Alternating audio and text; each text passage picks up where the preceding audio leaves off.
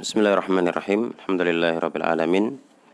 Sallallahu ala nabiyina Muhammadin wa ala alihi wa sahbihi wa sallama tasliman katsira wa ba'd. Alhamdulillah pada malam hari ini Allah Subhanahu wa taala kembali mempertemukan kita di kajian online mengkaji kitab uh, muqarrar dari program Kuliatul Ulum Syar'iyyah wal Arabiyyah. Ya, kita insyaallah akan membahas kitab Al-Mukhtasar fi Nahwi atau madat ilmu nahwu. Dan pada pertemuan yang lalu kita sudah membahas dars yang pertama. Dan insya Allah kita akan membahas dars yang kedua dari kitab Al-Mukhtasar fi An-Nahwi karya Dr. Khalid bin, Muhammad, bin Mahmud Al-Juhani hafizahullah taala. Uh, di sini saya mengatakan wa fi hadhihi al-muhadharati sanata'arafu insyaallah taala ala ta'rifil kalami wa anwa'il kalimah ya, jadi pada pelajaran yang kedua ini insya Allah kita akan mengenal pengertian kalam dan jenis-jenis kalimat. Apa itu kalam dan jenis-jenis kalimat itu apa saja? Qala al-mu'allifu afallahu anhu penulis berkata semoga Allah Subhanahu wa taala memaafkannya. Al-babul awwalu bab yang pertama al-kalamu. Bab yang pertama apa? Al-kalamu. Wa fihi khamsatu fusul dan dalam pembahasan ini ada lima pasal. Ya dalam pembahasan ini ada ada lima pasal. Jadi bab yang pertama ini ada berapa? Ada lima pasal. Bab yang pertama bab apa? Bab al kalam ya. Al faslu awalu pasal yang pertama ta'riful kalam. Pasal yang pertama ta'riful kalam pengertian kalam. Al faslu tsani pasal yang kedua anwaul kalimah jenis-jenis kalimat Al-faslu salith pasal yang ketiga anwa'ul fi'li. Jenis-jenis fi'il. Al-faslu rabi pasal yang keempat alamatul asma'i wal af'ali wal huruf. Tanda-tanda isim fi'il dan huruf. Al-faslul khamisu an-nakiratu wal ma'rifah pasal yang kelima nakirah dan ma'rifah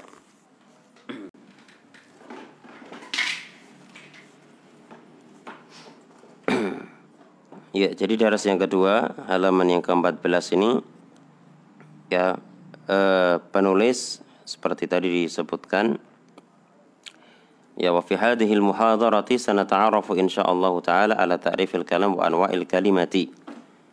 Ya wa fi hadhihi al muhadara di pelajaran ini sanata'arafu ya kami akan atau kita akan mengenal insyaallah dengan izin Allah taala ta'rifal kalami pengertian kalam wa anwa'a al-kalimati dan jenis-jenis kalimat. Ya, seulang fi hadhihi al-muhadarati sanata'arafu insyaallah taala ala ta'rifil kalami wa anwa'il kalimat. Dari muhadarah ini insyaallah kita akan mengenal pengertian kalam dan jenis-jenis kalimat. Ya, penulis mengatakan al-babul awwalu bab yang pertama al-kalamu. Jadi kitab Al-Mukhtasar fi Nahwi ini bab yang pertama pembahasan apa? Al-kalam Wa fihi khamsatu fusul dan dalam pembahasan ini ada lima pasal. Ya, dalam pembahasan ini ada atau dalam bab ini ada lima pasal. Al-faslul awwalu pasal yang pertama ta'riful kalami. Pengertian kalam. Ya. Pasal yang pertama ta'riful kalami, pengertian kalam. Al-faslu tsani pasal yang kedua Pasal yang kedua anwa'ul kalimati. Jenis-jenis kalimat pasal yang kedua jenis-jenis kalimat al-faslu salithu pasal yang ketiga. Pasal yang ketiga anwa'ul fi'li jenis-jenis fi'il. Anwa'ul fi'li jenis-jenis fi'il. Al-faslu rabi'u pasal yang keempat alamatul asma'i wal af'ali wal hurufi. Ya, tanda-tanda isim, fi'il dan huruf. Ya. Al-faslul khamisu pasal yang kelima an-nakiratu wal ma'rifatu. Nakirah dan ma'rifah. Nah, ini pembahasan di pelajaran yang pertama. Kata Syekh Hada ijmalu ma sayati fil babil awwali. Ya, ini adalah global dari apa yang akan datang pada bab yang pertama ini. ثم شرع المصنف عفى الله عنه في تفصيل ما أجمله فقال nah, kemudian penulis syara'a memulai ya fi tafsil ma ajmalahu menjelaskan apa yang beliau globalkan tadi Beliau mengatakan al-faslul awwalu pasal yang pertama ta'riful kalami. Pengertian kalam. Fihi mas'alatani. Dalam pembahasan ini ada dua masalah. Dalam pembahasan ini ada dua masalah. Al-mas'alatul ula masalah yang pertama ma huwal kalamu 'inda nahwiyyin ma huwal kalamu indan nahwiyin? Apa pengertian kalam menurut ahli nahwu? Ya apa pengertian kalam menurut ahli nahwu? Ya. Al kalamu lahu ta'rifatun syattan. Kalam ini memiliki pengertian yang beraneka ragam. Kalam memiliki pengertian yang beraneka ragam Al-balaghiyun lahum ta'rif.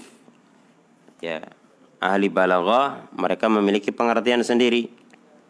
Wal lahum ta'rif. Ahli bahasa juga memiliki pengertian sendiri. Wan nahwiyun lahum ta'rif. Ahli nahwu ya, lahum ta'rif juga memiliki pengertian sendiri. Lidzalika qala ma huwa al-kalamu 'inda an-nahwiyyin. Oleh karena itu penulis mengatakan apa pengertian kalam menurut ahli nahwu? Ya, karena sedang belajar ilmu nahwu.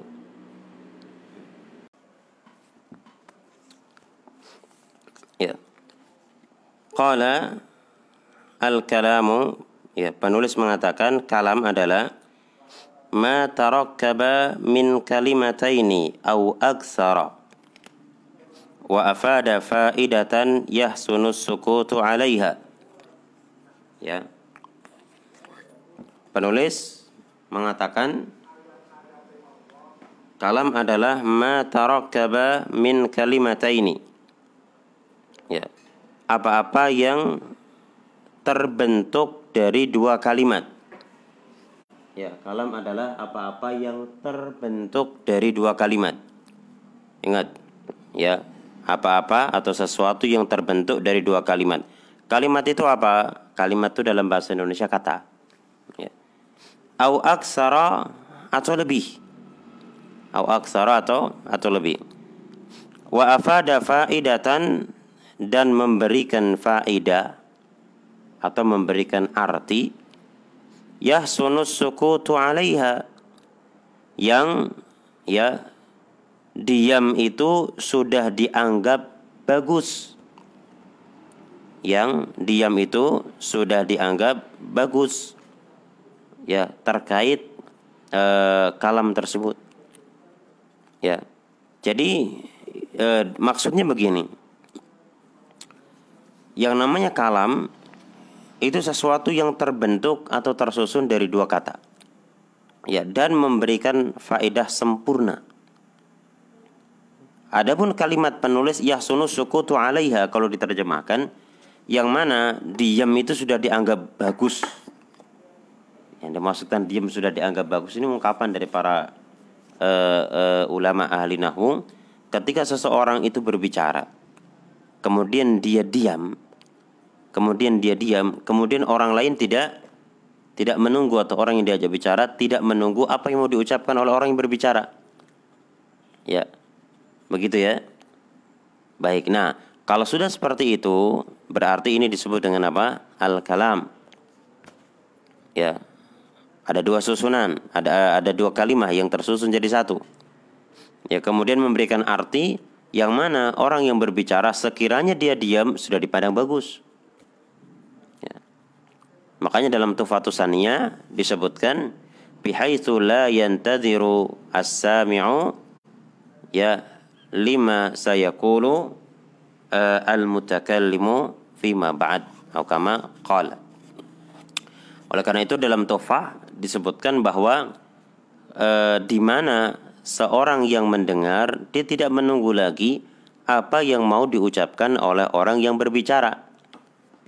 Ya, ketika kita ngomong kemudian kita diam, orang yang mendengar itu sudah nggak nunggu-nunggu lagi apa yang mau kita ucapkan karena sudah paham. Ya, maka ini namanya apa? Kalam. Sebetulnya ringkasnya, ringkasnya sebagaimana disebutkan dalam kitab Al-Muyassar fi Ilmi Nahwi, ya at-tarkibul ladzi yufidu faidatan tamatan. Nah, itu ya. Susunan yang memberikan arti sempurna. Oh, itu dah tuh. Adapun ungkapan sebagian ulama yang mengatakan ya sunus sukutu 'alaiha bihaitsu la yantadhiru as-sami'u lima uh, sayaqulu uh, al-mutakallimu fima ba'd itu suatu hal yang ungkapan ungkapan dari mereka gitu ya. Tapi bagi kita yang sudah jelas atau sudah kita fahami insyaallah ketika sudah memberikan arti sempurna ya sudah ya cuman agar supaya bisa lebih jelas lagi yang dimaksudkan memberikan arti sempurna itu manakala orang yang e, mendengar itu sudah tidak menunggu lagi apa yang mau kita ucapkan. Makanya diamnya kita itu sudah dianggap bagus. Yani yushtaratu fil kalamin nahwi syaratan, yakni dipersyaratkan pada kalam nahwi itu dua syarat. Ya dipersyaratkan pada kalam nahwi itu berapa? Dua syarat. Al awalu syarat yang pertama ayakuna mutarakkiban ayyakuna mutarakkiban ya min kalimataini atau mutarakkaban min kalimataini atau aksara syarat yang pertama dia terbentuk dari dua kalimat atau lebih ini syarat yang pertama terbentuk dari dua kalimat atau atau lebih baik ya harus terbentuk dari dua kalimat atau lebih baik asani yang kedua ayufidu faidatan yahsunu sukutu alaiha. Kalam nahwi itu harus memberikan arti sempurna. Ya, di mana dianggap baik diam ya di atas kalimat tersebut. Atau tadi ya sudah saya terangkan orang yang berbicara diam itu sudah dipandang bagus. Ya, sudah tidak tercela karena sudah tidak membingungkan. Ya, kalau ada orang ngomong, kemudian orangnya itu diam, padahal orangnya masih bingung, kan gak bagus, ya kan? Tapi kalau orang ngomong, kemudian dia diam, ternyata orang yang diajak bicara itu sudah paham, berarti sudah dipandang bagus. Baik, ini dua syarat. Ya, atau kalau misalkan kurang begitu jelas apa yang disampaikan, apa yang disampaikan oleh penulis Muyasar satu itu udah sangat bagus sekali ya Ya, huwa huwa tarkibul ladzi yufidu faidatan tamatan. Berarti di sini ada syarat, ada dua syarat. Syarat yang pertama tarkib sama di sini. Berupa gabungan dua kata atau lebih. Syarat yang kedua memberikan arti sempurna. Ah, itu dua syarat tuh harus terpenuhi. Yakni idza sakata al-mutakallimu afada faidatan tammatan la yatlubu al-mustami'u ifhamaha atau ifhaman Ya. Yakni apabila orang yang berbicara diam sudah memberikan arti sempurna. Orang yang mendengar tidak minta untuk difahamkan lagi. Ya, mafhum nih jelas wadih, Allah. Ya. Jadi di sini belum menjelaskan makna yufidu faidatan ta apa? Yufidu faidatan yahsunu sukutu 'alaiha. yakni idza sakata al-mutakallimu apabila orang yang berbicara itu diam afada faidatan tammatan memberikan arti sempurna la yatlubul mustami'u ifhaman orang yang mendengar tidak minta untuk difahamkan lagi minal amsilati 'ala al-kalami 'inda an-nahwiyyin qawluhum zaidun mujtahidun di antara contoh kalam nahwu kalam menurut ahli nahwu adalah ucapan mereka zaidun mujtahidun zaid adalah seorang mujtahid seorang yang bersungguh-sungguh. Fahada kalamun nahwiyun. Nah, maka ini adalah kalam nahwi, yakni kalam yang sesuai dengan standar ulama nahwu. Limada? Kenapa? Li'annahu tarakkaba min kalimataini. Karena ia terbentuk dari dua kata. Kata apa? Kata Zaidun dan Mujtahidun. Syarat tu syarat terpenuh dia. Wa afada faidatan yahsunu sukutu alaiha dan memberikan arti sempurna. Ya, di mana orang pembicara itu diam sudah dipandang bagus. Wahia ijtihadu Zaid, yaitu ijtihadnya Zaid.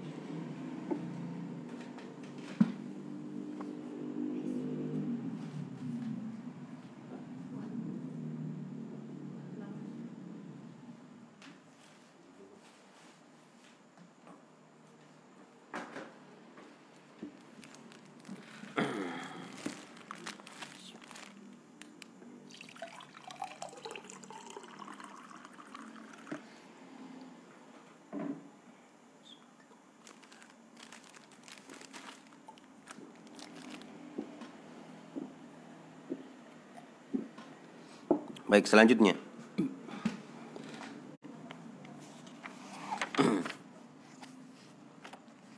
Aidan min al-amsilati alal kalamin nahwi. Qawluhum jaa amrun fahada kalamun nahwi. Liajli annahu tarakkaba min kalimataini wa afada faidatan yahsunu sukutu 'alaiha wa hiya Ya, demikian pula di antara contoh kalam nahwi adalah ucapan mereka jaa amrun. Jaa dan amrun. Ya, telah datang amr. Fahada kalamun nahwi li ajli karena annahu tarakkaba min kalimataini. Dia ter, tersusun dari dua kata. Wa afada faidatan yasunu sukutu alaiha dan memberikan arti di mana uh, diam ya Eh, setelah mengucapkan kalimat tersebut itu sudah dianggap bagus. Wahya maji wa amrin yaitu datangnya Amr. Itu maknanya datangnya Amr. Orang ketika mendengar jaa Amrun wah itu sudah faham dia. Artinya sudah faham jelas. Sempurna. Ya. Dan dia terdiri dari dua kata. Maka dia kalam nahwi. Wa minal amsilati aidan 'alal kalamin nahwi qauluhum sa'udal khatibu 'alal mimbar. Ya, di antara kalam nahwi juga sa'udal khatibu 'alal mimbari. Khatib naik mimbar sa'uda.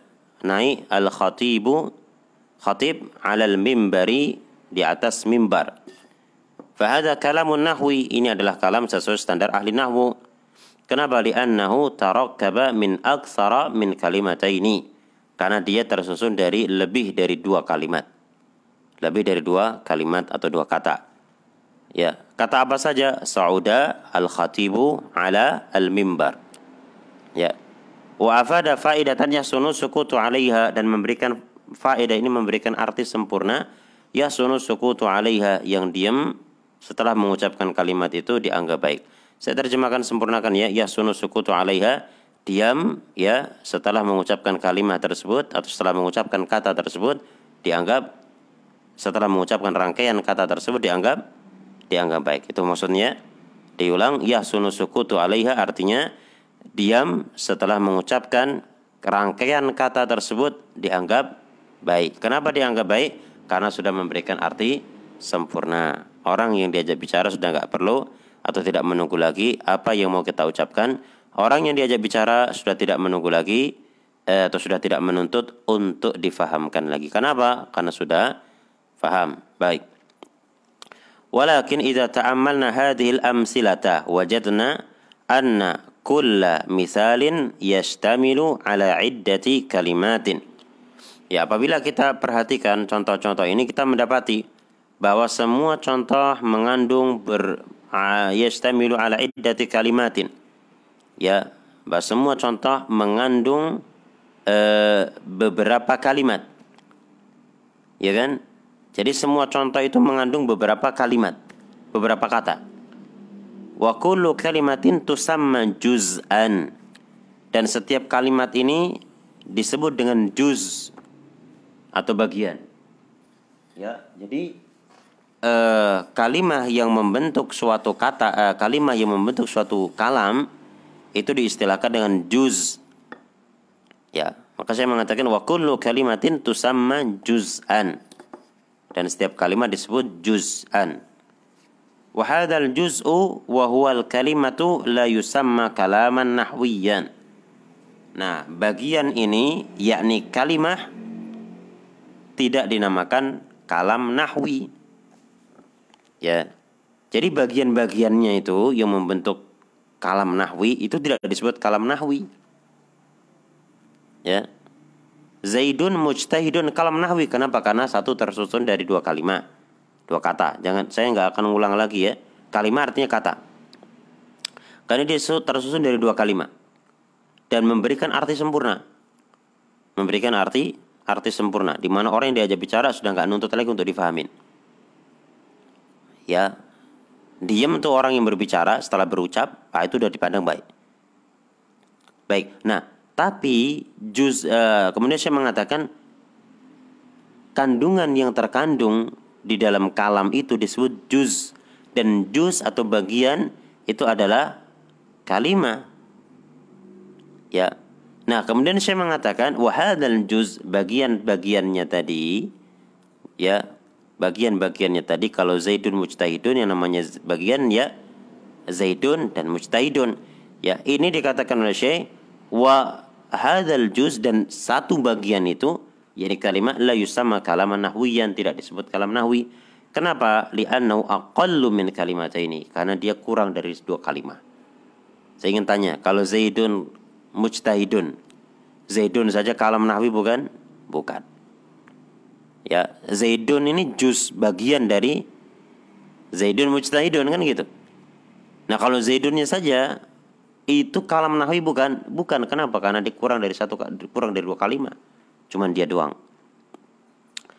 Ya wala yufidu faidatan yasunu sukutu alaiha dan tidak memberikan arti sempurna. Lawang cuman satu kata satu kalimat famasalan law qulna zaidun faqat. Contohnya kalau kita bilang zaid saja. Hal hada kalamun laisa hada kalaman. Apakah ini kalam? Bukan itu bukan kalam Li'annahu kenapa dia bukan kalam? Li'annahu kalimatun wahidatun karena dia satu kalimat. Ya. Walam yufid faidatan yahsunu sukutu 'alaiha dan tidak memberikan apa? faedah sempurna, tidak memberikan arti sempurna yang mana diam setelah berucap itu sudah dipandang baik. Fama stafadna min qawlina Zaid lam nastafid syai'a. Apa yang kita fahami dari ucapan Zaid?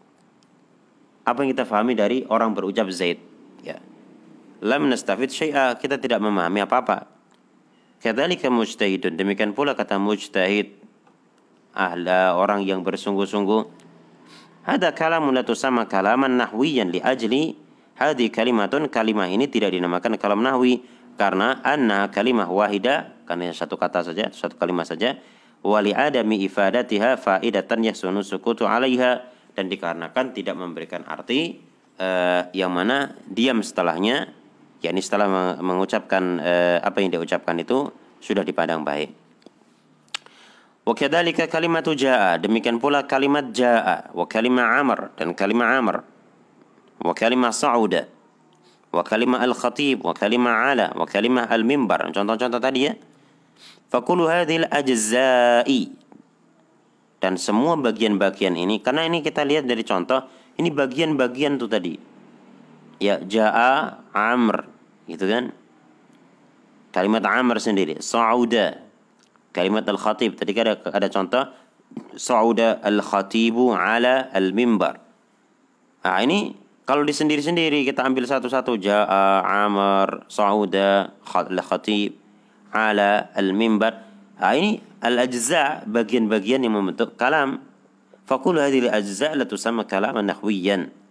Masing-masing dari ajza tadi tidak disebut kalam nahwi li annaha uh, li ajli anna kalimatun wahidatun karena itu hanya berupa satu kalimat saja wala tufidu faidatan yasunu sukutu alaiha dan tidak memberikan arti sempurna. ولكن إذا نظرنا إلى كل مثال على حدة وجدناه يفيد فائدة يحسن السكوت عليها wa annahu yatarakkabu min kalimataini aw aksar lidzalika yusamma kalaman nahwiyan. Walakin akan tetapi idza nadarna ila kulli mithalin apabila kita melihat pada semua contoh ala hiddatin wajadnahu e, secara keseluruhan ya kita mendapati bahwa contoh-contoh tersebut memberikan arti sempurna. Ya wa annahu yatarakkabu min kalimataini aw aksar dan contoh-contoh tadi terbentuk dari dua kata atau lebih Lidzalika yusamma kalaman nahwiyan. Oleh karena itu dinamakan kalam nahwi. Ah, oke. Okay. Jadi antum harus tahu ya. Kalau kata itu kalimat, kalau al-kalam itu adalah susunan kalimat. gabungan kalimat. Ya, berarti gabungan apa? Kata. Dan dipersyaratkan gabungan tersebut lebih dari eh, lebih dari dua. Dua lebih, dua, tiga, empat, lima lebih. Dan syarat yang kedua memberikan arti sempurna. Ya, kalau ditanya apa syarat kalam, syarat kalam itu dua. Syarat kalam itu dua, tersusun atau terbentuk dari dua kalimat. Satu, yang kedua memberikan arti sempurna. Kapan dikatakan memberikan arti sempurna? Ketika orang yang berbicara diam itu sudah dipandang bagus. Ya. Kenapa dia dipandang bagus? Karena orang yang diajak bicara tidak meminta untuk difahamkan lagi. Ya, karena orang yang diajak bicara tidak menunggu lagi apa yang mau diucapin sama orang yang berbicara. Ya, uh, uh, logikanya saja ketika ada orang ngomong kemudian dia diam padahal orangnya yang diajak bicara belum mudeng dia dianggap bagus atau tidak bagus? Dianggap tidak bagus. Dianggap tidak bagus ya. Ya.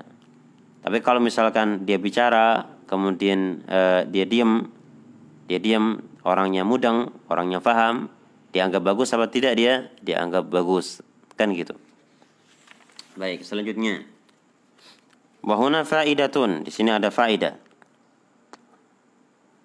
قد يتركب الكلام قد يتركب الكلام من كلمتين إحداهما ظاهرة والأخرى مستترة Nah, قد يتركب الكلام من كلمتين terkadang kalam itu tersusun dari dua kalimat ihdahuma zahirah wal ukhra mustatira ya yang pertama zahirah wal ukhra dan yang kedua mustatira zahirah itu nampak kalau mustatira itu tersembunyi enggak nampak ngilang gitu ya Misalu zalika an aqula contohnya iqra. Contohnya apa? Iqra. Fi'il amr. Iqra. Bacalah. Fahadhihi laysat kalimatan wahidatan. Kalau orang belajar sorof, kata iqra itu bukan satu kalimat. Ya. Wa innama kalimatani ihdahuma zahira wa hiya iqra wal ukhra mustatira wa hiya anta. Nah, itu dua kalimat. Yang pertama zahirah nampak dan yang kedua yang nampak itu apa? Iqra. Dan yang kedua mustatirah tidak nampak yaitu anta.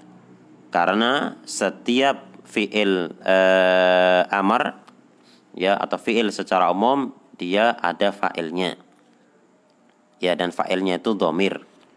Jadi kalau yang namanya fiil itu pasti ada ada fa'ilnya. Itu ya kalau itu eh, fiil uh, fiil ma'lum ada fa'ilnya. Dan fa'ilnya itu tersembunyi sebagai dhamir mustatir. Dhamir apa? Dhamir mustatir. Baik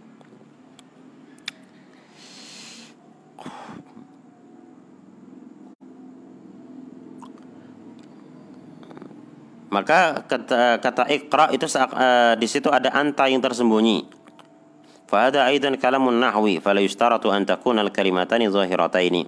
Tidak dipersyaratkan dua kalimat itu semuanya zahir, semuanya nampak. Wa inna qad takunu kalimatun wa inna ma qad takunu kalimatan zahiratan wal ukhra mustatira. Ya, dan terkadang uh, kalam itu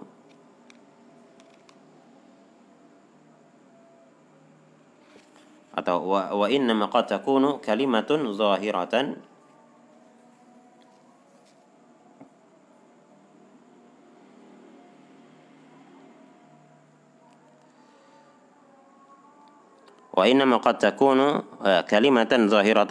mustatira. Nah, terkadang kalimat itu kalimat zahirah dan yang lain mustatirah itu ya.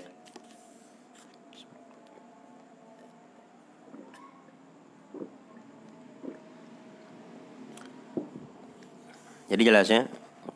Jadi nggak mesti dua kalimat yang tersusun ini semuanya zahir semua, nampak semua itu tidak mesti. Kadang satu nampak, satu nggak nampak. Seperti terjadi pada fi'il madhi, eh, fi'il amr ya. Seperti terjadi pada pada fi'il amr anta apa iqra. Ya. Kan di situ ada anta yang tersembunyi. Nggak ada, nggak ada tuh. Dikira satu aja, padahal dua ya.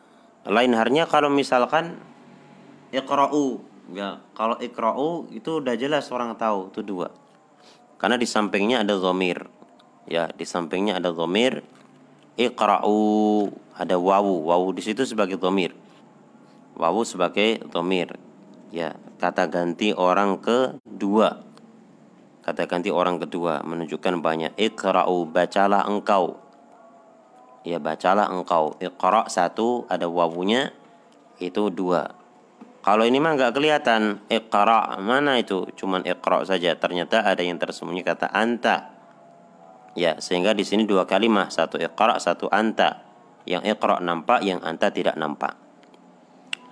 Kedalika lau qulta lau qultu laka ihfad. Demikian pula kalau aku berkata kepadamu ihfad فهذا كلام نحوي يتركب من كلمتين إحداهما ظاهرة وهي ihfad wal ukhra mustatirah wahia anta sama juga ihfad ya hafalkanlah atau jagalah ini kalam nahwi dia tersusun dari dua kalimat kok dua kalimat kan satu dua ihdahuma zahirah yang pertama zahirah nampak wahia ihfad yaitu kata ihfad itu sendiri wal ukhra mustatirah dan yang lain mustatirah tidak nampak wahia anta yaitu kata anta.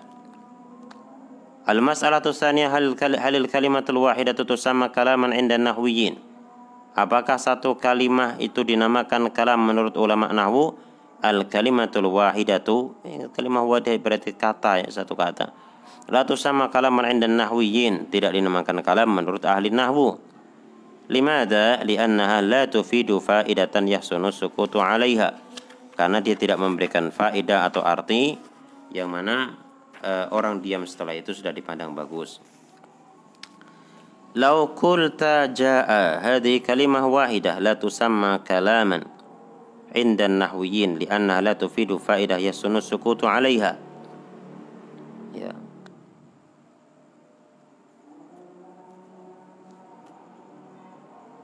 Ya, seandainya kau mengatakan ja'a, ini satu kalimat. Ya, tidak dinamakan kalam menurut ulama nahwu. Kenapa? Li'anna la tufidu faidah yahsunut sukutu 'alaiha.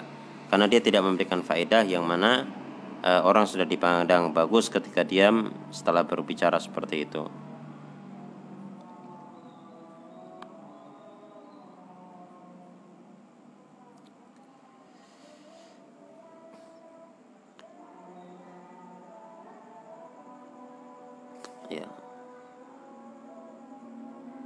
Apakah ini tidak dikatakan dua kalimat?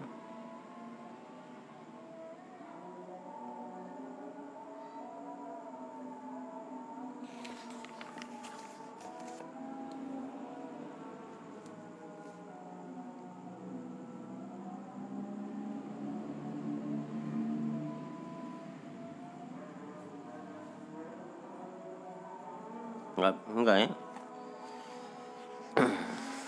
Ya ini nggak bisa dikatakan dua kalimat contohkan oleh Syekh di sini.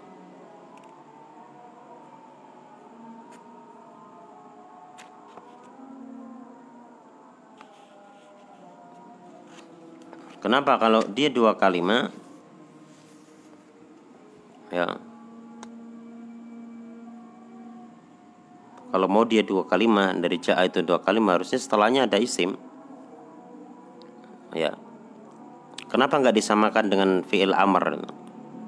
Fiil amr itu kan efat di situ ada zomir jaa kan juga ada zomir karena fiil amr itu memang depannya nggak bisa dikasih kata. Kalau jaa zaidun bisa tapi kalau efat anta itu nggak bisa.